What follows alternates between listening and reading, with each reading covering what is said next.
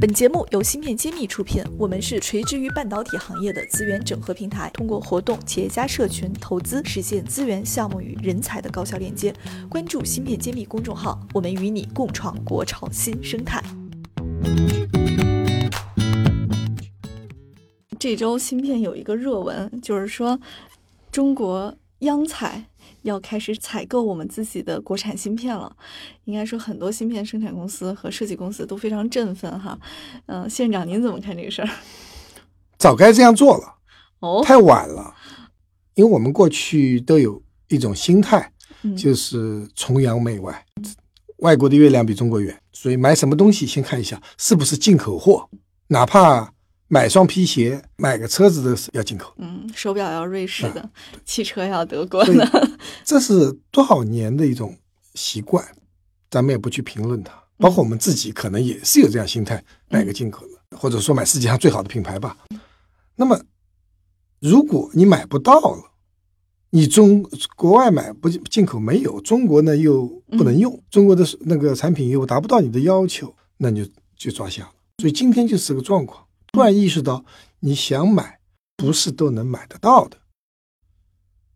那么这个时候就应该回想，我们三十年前开始改革开放，我们就应该想到这你要鼓励用国产的，你用了才能发现问题，反馈再改善。如果你用都不用，你怎么知道它好在哪里，不好在哪里？你直接就没有给他机会。对，那么今天政府带头说，我来采购，我来用，一旦用了，一定会有问题的，因为这个东西都是用了再提意见、再修改，是要迭代很多次的。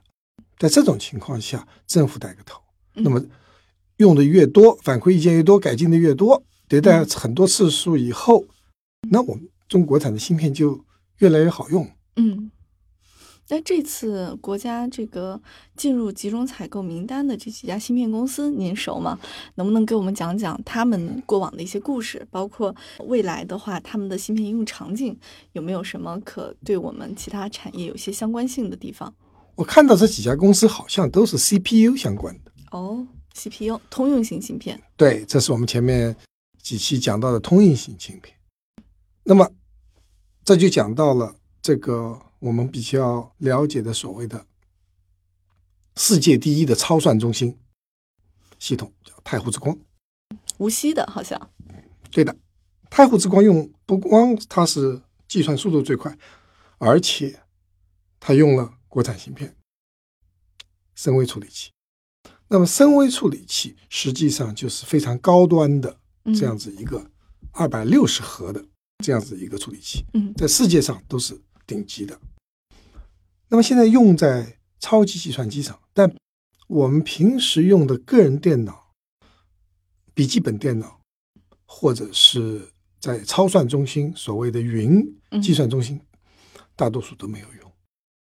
在这些中心用的最多的还是 Intel、AMD 芯片，因为习惯了稳定，嗯那么多年历史没有错，它确实非常好。但是如果你不给深微处理器机会，它没有办法去进入这个市场。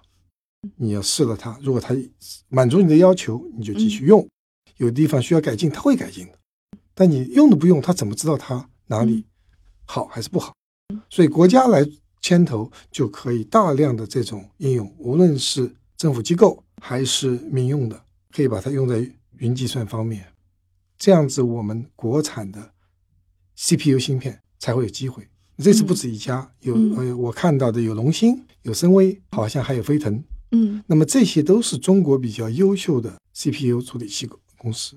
那么希望他们在被使用以后不断的改进，那么能够在啊、呃中国这个市场上形成一定的市场份额。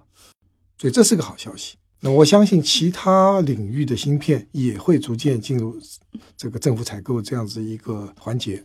但现在第一批是最重要的，说它本身我们知道这些芯片已经达到了一定的水平。嗯完全可以用，只是过去没有机会。嗯。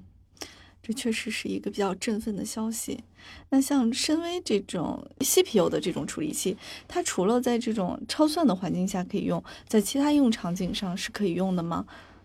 完全可以。嗯深威处理器开始开发的时候是针对着是我们一般的个人电脑或者是工作站是可以用的。嗯那么逐渐它越做越越强大呢，它就做出呃最开始是单核的，那后来是做多核，一直到现在二百六十核核，这个是非常非常这个是什么。概念呢？两百六十核。我们过去呃手机有一段时间双核、四核、八核，从来没有听过十六核手机。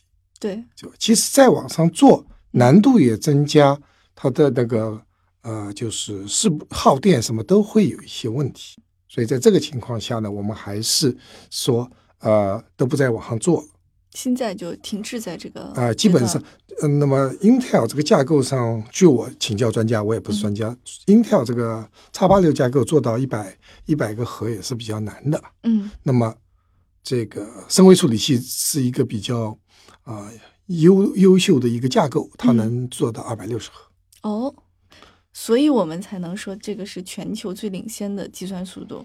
呃，所以它做到了全球最领先的超级计算机里面做的嗯。最快，是有一定的道理的。嗯。那么我们这个做了超级计算机以后呢，我们可以倒过来，就是说降维打击，或者说杀鸡用牛刀，对，我们把它再嗯。简化，嗯。可以用在啊、工作站上。哦，也可以用在个人电脑上，还可以用在工业电脑上。我就看到，呃，这些样机，它用中国的深微处理器，也用中国的操作系统，啊、用在了工业用的计算机，啊、工作站或者个人电脑。嗯那我使用上，我没有觉得有什么区别，我上网啊这些工都可以做。所以，那么同时呢，呃，也有国产的这个配套软件，比如说我们和微软对应的这个这个文件啊、PPT 啊、Word 这些 Excel file 它都有。那么这样子的话，它应用是可以做到，只是说给不给他机会。所以只有多被客户使用，才能更得到这个 这个反馈与迭代。是的，，确实需需要迭代，那么给他们机会。那么 Intel 为什么那么强大？因嗯为有全世界那么那么多用户在做、在用、在反馈。原来在硬件行业和互联网也一样，都是得这个粉丝者得天下。对，在互联网业是得粉丝者得天下，得流量者；在硬件行业里面是得用户者得天下。也要嗯大量的用户来尝试你的硬件、软件，你才能够有机会，比如做到世界最好。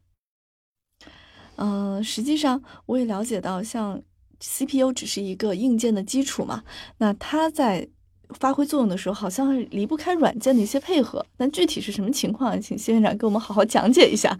是的，我们光有了芯片还不够，嗯我们还要有操作系统。嗯那操作系统有了以后呢，还要有各种各样的应用软件。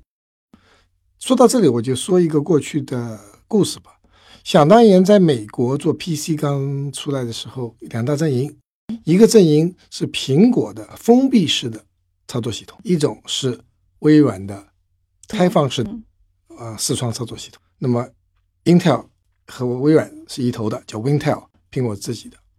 那么，其实苹果电脑做的非常好，很多人都喜欢用苹果。到今天，你也在用苹果，但是它有一个问题，就是在上面写软件的人太少，苹果写软件的人太少。应用软件不够，因为百分之九十、八九十的这个都是 IBM 兼容机，所以大量的人写软件就在这个微软这个系统上。那么今天也是一样的。嗯如果说我们不在国产操作系统上写很多很多应用软件，嗯，那么这些电脑用的人还是很少，不好用，对吧？如果说只能够做简单的处理，那嗯有人要炒股票呢，有人要玩游戏呢，对不对？还有人喜欢用它来做各种各样的呃处理，比如说电影工作者，对小小众的软件应对啊很难，找。然后我们集成电路设计的，我们还要有 EDA 软件，嗯。这些都是要在这个操作系统芯片平台上能够工作，而今天这方面的投入太少太少，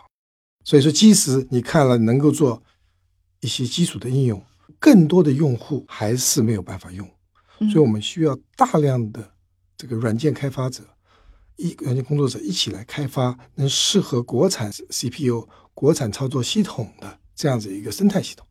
所以我们要在国产芯片生态链上下大功夫，而不是光光说我们有一款芯片，那是不够的。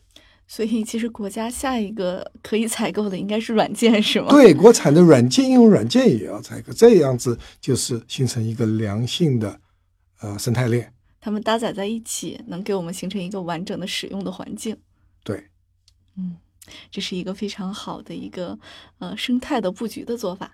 对我们必须要这样做，否则还是不能够成为呃广大用户所接受的一个平台。了解了。欢迎大家在页面下方留言，我们会挑选有质量的问题进行解答。对优质的问题，我们会赠送谢院长亲笔签名的新式遗书。感谢大家收听《新事揭秘》，更多精彩内容请关注《新世一书》。我是谢志峰，我在《新世揭秘》等着你。